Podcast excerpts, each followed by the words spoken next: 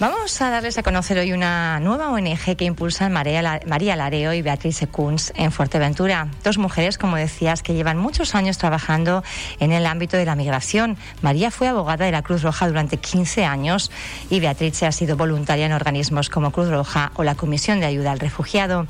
Ahora unen sus fuerzas en un proyecto que han llamado Íkual. Buenos días, María. Bueno, excusamos a Beatrice, que pensábamos que también iba a poder asistir, pero al final es tanta la labor que hay que hacer que no se puede estar en tantos sitios. María, cuéntanos un poco cómo surge este proyecto Íkual y también por qué el nombre. Íkual con K. Ya, vamos a ver. ¿Por qué surge?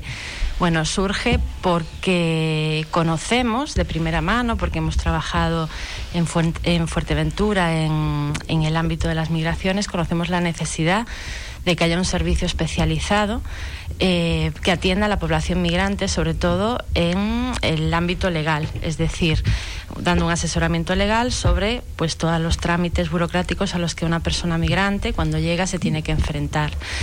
Yo trabajé durante muchos años, como tú has dicho, como abogada de Cruz Roja en Fuerteventura. Trabajaba dentro de un proyecto de integración de migrantes.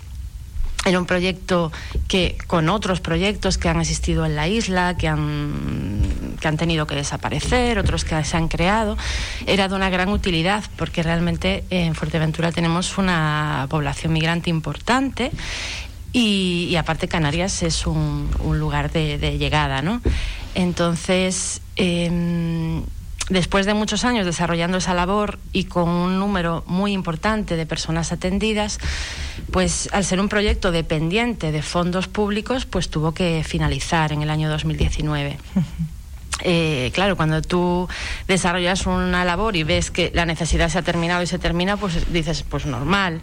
Pero cuando ves que sigue existiendo, te quedas como... ¿Cómo puede ser, ¿no? Claro, que no haya fondos públicos para esto? Porque claro, hay que tener en cuenta que ustedes desarrollan una labor que la administración pública no está llegando. Quiero decir que no hay un cabildo, bueno, no creo ni que sea quizá de su competencia, ¿no? Pero no hay otras oficinas o a niveles de delegación de gobierno u otras que estén prestando ese servicio de asesoramiento. Sí, la Dirección Insular, las personas pueden acudir con una cita previa, informarse, pero es verdad que el tiempo que le pueden dedicar a esa persona, los funcionarios que allí trabajan, no es equiparable al tiempo que se le puede dedicar en otro tipo de servicio. La idea del proyecto pues surge precisamente de eso, de ver que todos los servicios que han existido o que existen o que están por existir tienen una dependencia total de fondos públicos, digamos, de financiación pública. Uh-huh. Y pretendemos, porque bueno, veremos, estamos empezando y veremos si se puede. Llevan 2 años, María, ¿no? Llevan 2 meses, perdón. Efectivamente. 2 meses funcionando. Claro, la idea es poder, por lo menos vamos a hacer la prueba del primer año, poder mantenernos sin ese tipo de inyección pública, es decir, con nuestros fondos propios o pero con las aportaciones. ¿Cómo se van a mantener? No sé cómo van a pedir, bueno, pues un mínimo por lo menos por cada intervención. Efectivamente, como asociación, pues la asociación es sin ánimo de lucro, pero puede tener una actividad económica. Entonces, dentro de todas las actividades que hacemos, que si quieres luego te explico. Porque hay una parte también de multiculturalidad, ¿no? Sí. Ahora demos referencia también. Sí. El asesoramiento legal se pretende dar como actividad económica, es decir, las personas que necesitando y pudiendo, si no tienen recursos, lógicamente se les atiende igual de manera gratuita, pero las personas que tienen recursos pues hacen una aportación por el trámite que tengan que realizar. Intentamos que sean unos precios primero públicos, asequibles y un poco adaptados a las circunstancias de cada usuario o usuaria.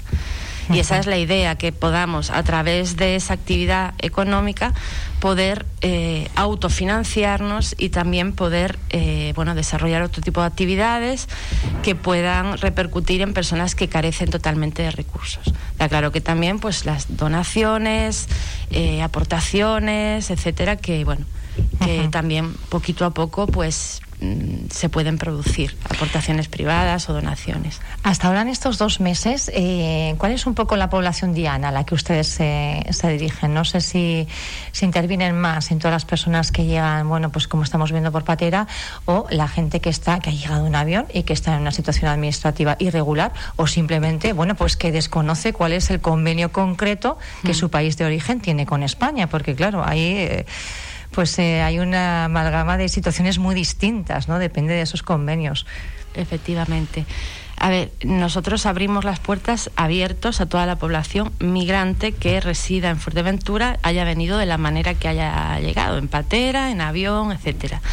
Hay que tener en cuenta que lo que ocurrió y lo que está ocurriendo el año pasado y este es algo excepcional, es decir, Canarias siempre ha sido un punto de llegada vía marítima, pero las llegadas vía marítima no son el grueso de la población migrante que hay en Fuerteventura. Entonces, en realidad, es verdad que porque es lo que sale en los medios, es lo más llamativo, pero hay muchísimas personas de otros países que están en diferentes situaciones y que necesitan ese asesoramiento legal para ejercitar sus derechos normales, para poder regularizar su situación, etcétera. Entonces, pues estamos abiertos a toda la población. Es verdad que hemos puesto también un poco el énfasis en las personas llegadas en patera, pero porque tanto Beatriz como yo venimos del voluntariado en diferentes organizaciones y bueno, durante el año pasado y a lo largo de este año también era necesario. Esa urgencia, ¿no? Claro, además, de alguna forma que se impone, cuando la urgencia se impone. Efectivamente, y hemos atendido pues personas que, por ejemplo, están fuera del sistema de acogida por diferentes motivos y que tienen una situación pues de especial vulnerabilidad, tanto en conocer cuáles son sus derechos, ver si son susceptibles de protección internacional y otro tipo de necesidades, o a lo mejor coordinarnos con otras entidades para, bueno, que puedan por lo menos vivir de una manera digna, por decirlo algo. ¿Cuáles son un poco qué países de origen son estas personas, digamos, que suponen el grueso de esa atención que están dispensando? Vale, pues en Fuerteventura hay población de origen colombiano muy importante, venezolano, población magrebí importantísima, saharauis y, bueno, de Latinoamérica, pero en principio de Latinoamérica digamos que el país con más peso es, yo creo que Colombia. Seguido de Venezuela. Después, en cuanto a la población, en cuanto a las personas llegadas vía marítima, que te digo que no son para nada el grueso de la población, pero que sí que hemos atendido, pues durante el año pasado, digamos que hasta el mes de agosto, por decirlo así, pues la mayor parte de la población que llegaba a Fuerteventura y a las Islas Canarias venía de África subsahariana, Senegal, Mali, Guinea, Costa de Marfil. A partir del mes de agosto aproximadamente empezó a llegar muchísima población de origen magrebí. Y bueno, ahora mismo es la realidad, es un poco el colectivo con el que trabajamos, es una mezcla de todas estas situaciones porque que son muchísimas, porque al final ha ido nombrando países de origen y son muchísimos. En este tiempo, María, 15 años trabajando en Cruz Roja como abogada, muchísimo tiempo también complementando con su labor de voluntaria en diferentes organismos, le otorgan de alguna forma, bueno, pues una credibilidad a la hora de hacer un análisis, ¿no? Con una cierta perspectiva de qué fueron o cómo ha sido el fenómeno de la migración aquí en Fuerteventura desde que llegó la primera patera hasta ahora. ¿Cuáles son un poco las diferencias? ¿Ha habido cambios? ¿Ha servido para algo? ¿Hemos aprendido algo? Bueno, a ver, muchas preguntas. Yo creo, primero, que a pesar de lo que del discurso, ¿no? Y de las manifestaciones de muchas personas y de la preocupación de la sociedad, creo que la sociedad majorera, la sociedad de Fuerteventura, es y ha sido una sociedad de acogida. Creo que siendo una isla pequeña a nivel poblacional, hemos vivido diferentes episodios que han demostrado que se han podido superar perfectamente.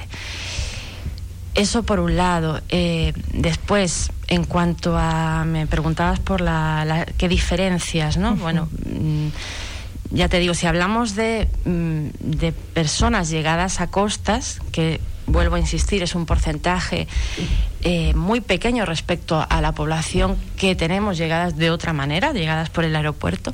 En cuanto a la población llegada a costas, pues efectivamente ha habido un cambio, tampoco creo que excesivo, o sea, en número.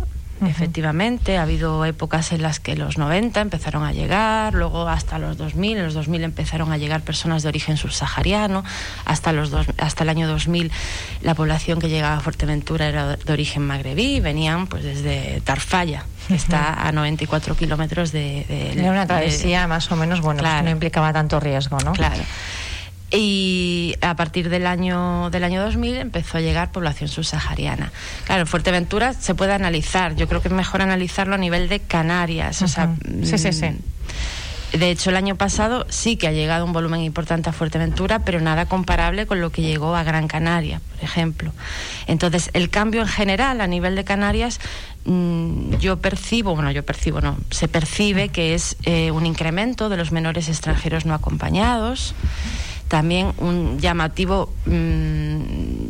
la llamativa edad o minoría de edad de muchos jóvenes, casi niños, que vienen solos, la presencia de más mujeres con niños respecto a la denominada crisis de los cayucos del 2006-2007 y bueno, y en general, bueno, pues sí, las nacionalidades quizá también haya alguna diferencia, pero bueno, básicamente es eso. Respecto, digamos, como comparativa respecto al 2006, pues mayor presencia de mujeres y niños, siguen siendo minoría, pero mayor presencia que el 2006-2007 y mayor presencia de menores extranjeros no acompañados. ¿Cuál es un poco el análisis o la valoración que hacen con cómo ha sido, cómo se ha llevado a cabo esa acogida, pues sobre todo a partir de 2019-2020, que parece que ha habido otra vez, ¿no?, un flujo que se ha intensificado? Nos ha pillado un poco, no sé si dormidos, desprevenidos. Sí, yo creo que sí, que no ha habido una previsión. Creo que Canarias no puedo olvidar nunca que es una puerta de llegada, porque ya llevamos décadas, ¿no?, con diferentes situaciones, y siempre un poco la primera reacción es de emergencia y de improvisación, y creo que el año pasado ocurrió exactamente lo mismo. O sea, desde de 2019, 2020, uh-huh, ocurrió lo mismo. Se fue improvisando y no había una previsión, no había una planificación y no había un sistema de acogida mínimo que pudiera al menos sostener esas llegadas, unido lógicamente a una crisis sanitaria, que eso tampoco hay que poder gestionarlo, ¿eh? Es fácil hacerlo, digamos, desde la barrera, pero es verdad que claro, o sea, es verdad que no es fácil para decisiones, no han tenido un panorama fácil. Efectivamente, no es para nada fácil para ninguna de las, digamos, de los implicados en este proceso. Primero, sí que hay una parte que quizás se puede salvar, que es la previsión y el no volver a olvidar que Canarias es un punto de llegada y siempre debería existir un sistema, o sea, o unos recursos fijos en los que se pueda acoger en el caso de ser necesario, pero luego hay otros factores que son imprevisibles, sobrevenidos, imprevisibles, uh-huh, y que hacen todo mucho más complicado. Hacia el Matorral se le ha intentado un poco cambiar el nombre para cambiar un poco la imagen. Sí, es verdad que hemos visto, bueno, pues a las personas migrantes entrando y saliendo, pero bueno, pues muchas denuncias que también se repetían otros años, ¿no? En este caso hemos oído hablar mucho de hambre, de falta de comida, de frío también, falta de mantas y de asistencia jurídica. ¿No tiene por ley que estar asistidos las personas migrantes? Sí, bueno, primero es que realmente no es el CIE Matorral. O sea,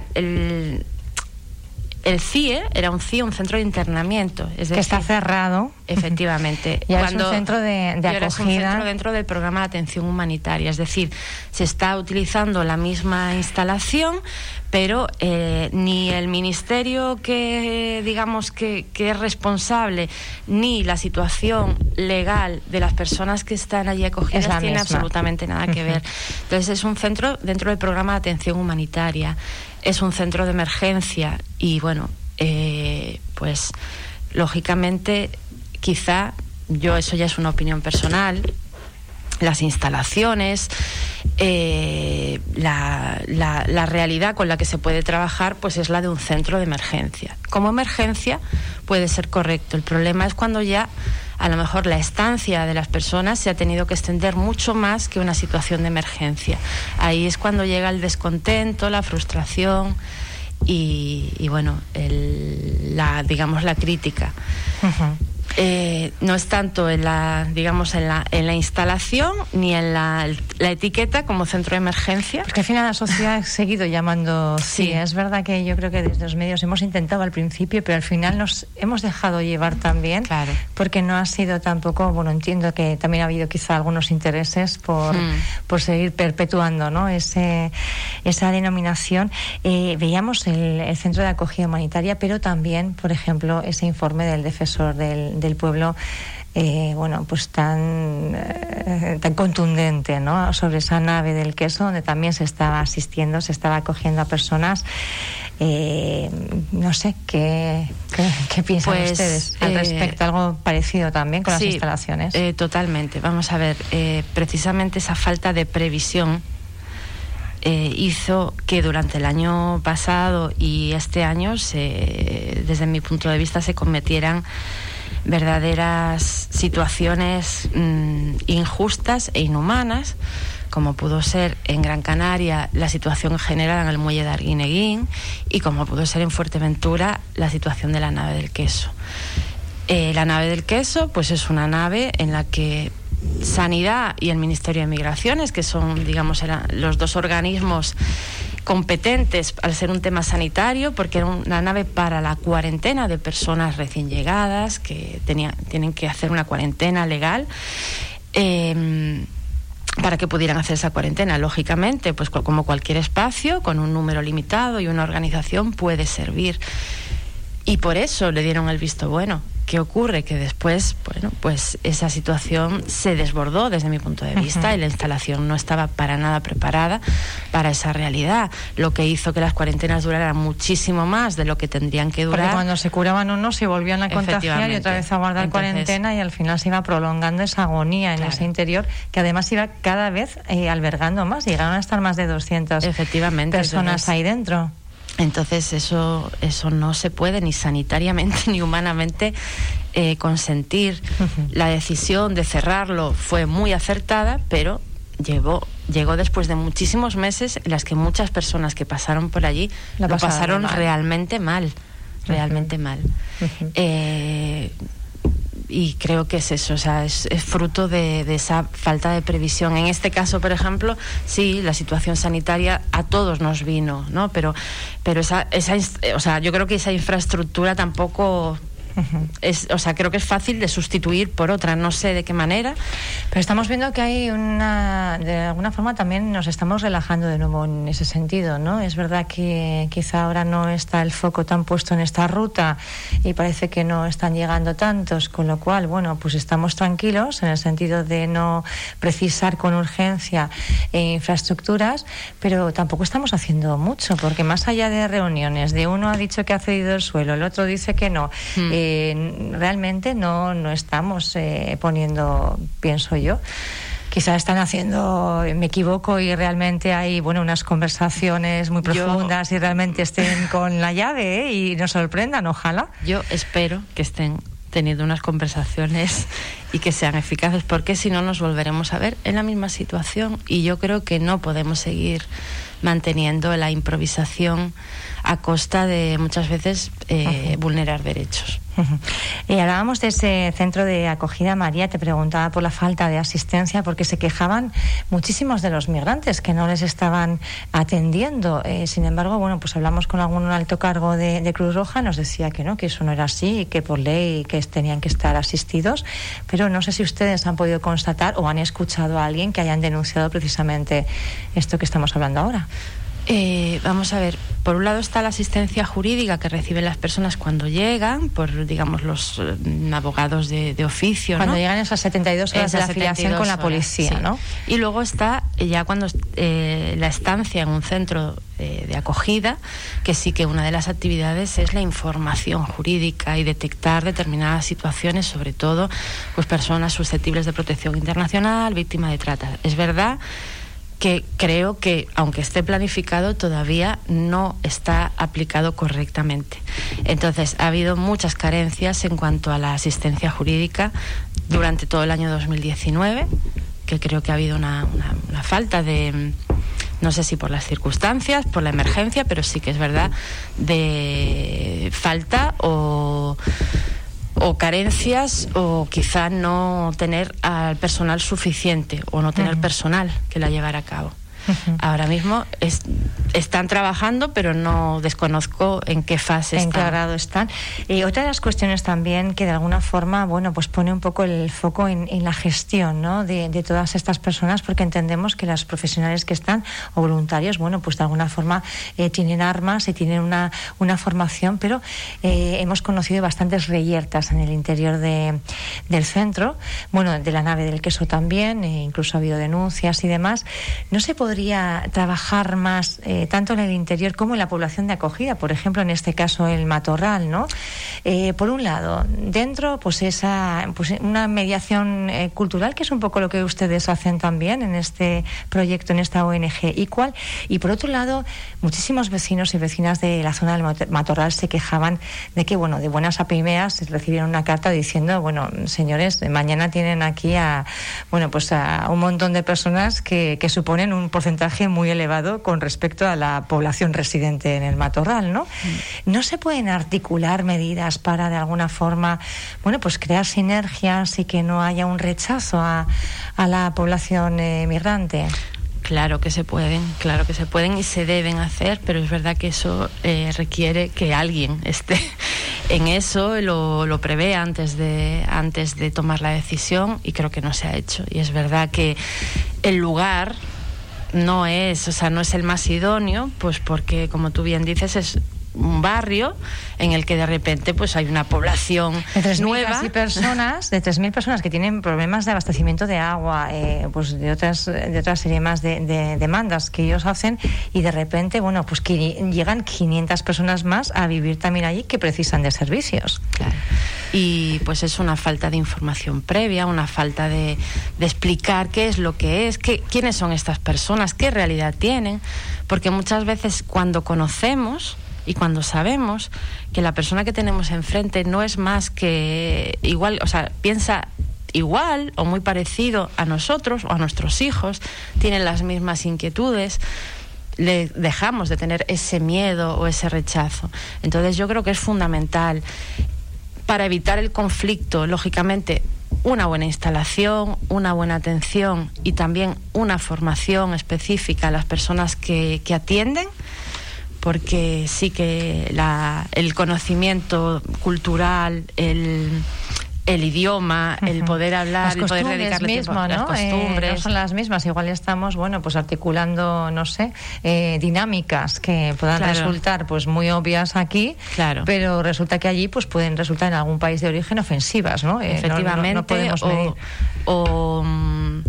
O dinámicas que aquí lo damos por hecho, que una cita, una hora, tal, pero a lo mejor hay que educar también en esa cultura que tenemos aquí de que todo tiene un horario, de que todo tiene un programa. Claro. Y con la población, con la población de Fuerteventura, claro que hay que trabajar y claro que hay que informarles verazmente, y quizá crear actividades que puedan ser compartidas Yo creo que eso enriquecería muchísimo, porque estoy convencida de que lo que evita la xenofobia, el racismo y el discurso del odio es el conocimiento y el sentarte con el otro y escucharlo. Yo creo que ahí está la clave. Sentarte con el otro y escucharlo, sí, uno tiene la posibilidad, claro, ¿no? Y no... como, no sé, un mensaje, María. Bueno, le iba a preguntar... Muchas veces las personas que toman decisiones, sobre todo, bueno, pues la clase política dirigente, suelen preguntarles a ustedes, los que llevan pues tantísimo tiempo, ¿no?, viendo cara a cara y bregando, digamos, en este ámbito. Suelen preguntarles asesoramiento, cómo hacer las cosas. Bueno, o falta realmente. Yo creo que gente... sí que consultan, pero consultan, claro, dentro de las organizaciones. Siempre hay, lógicamente, como en todo, las personas que están más en primera línea, en primera línea, que conocen la realidad, y luego están los que, digamos, son interlocutores con, en este caso, la administración. Yo sí que creo, y he de confesar, que no hay una yo, si estuviera en el otro lado, creo que me sentaría con las personas que están en primera línea, que me cuenten qué dificultades tienen, qué problemas tienen, qué creen que se podría mejorar. Y muchas veces pues los proyectos se aprueban o se redactan desde despachos bastante alejados de la realidad.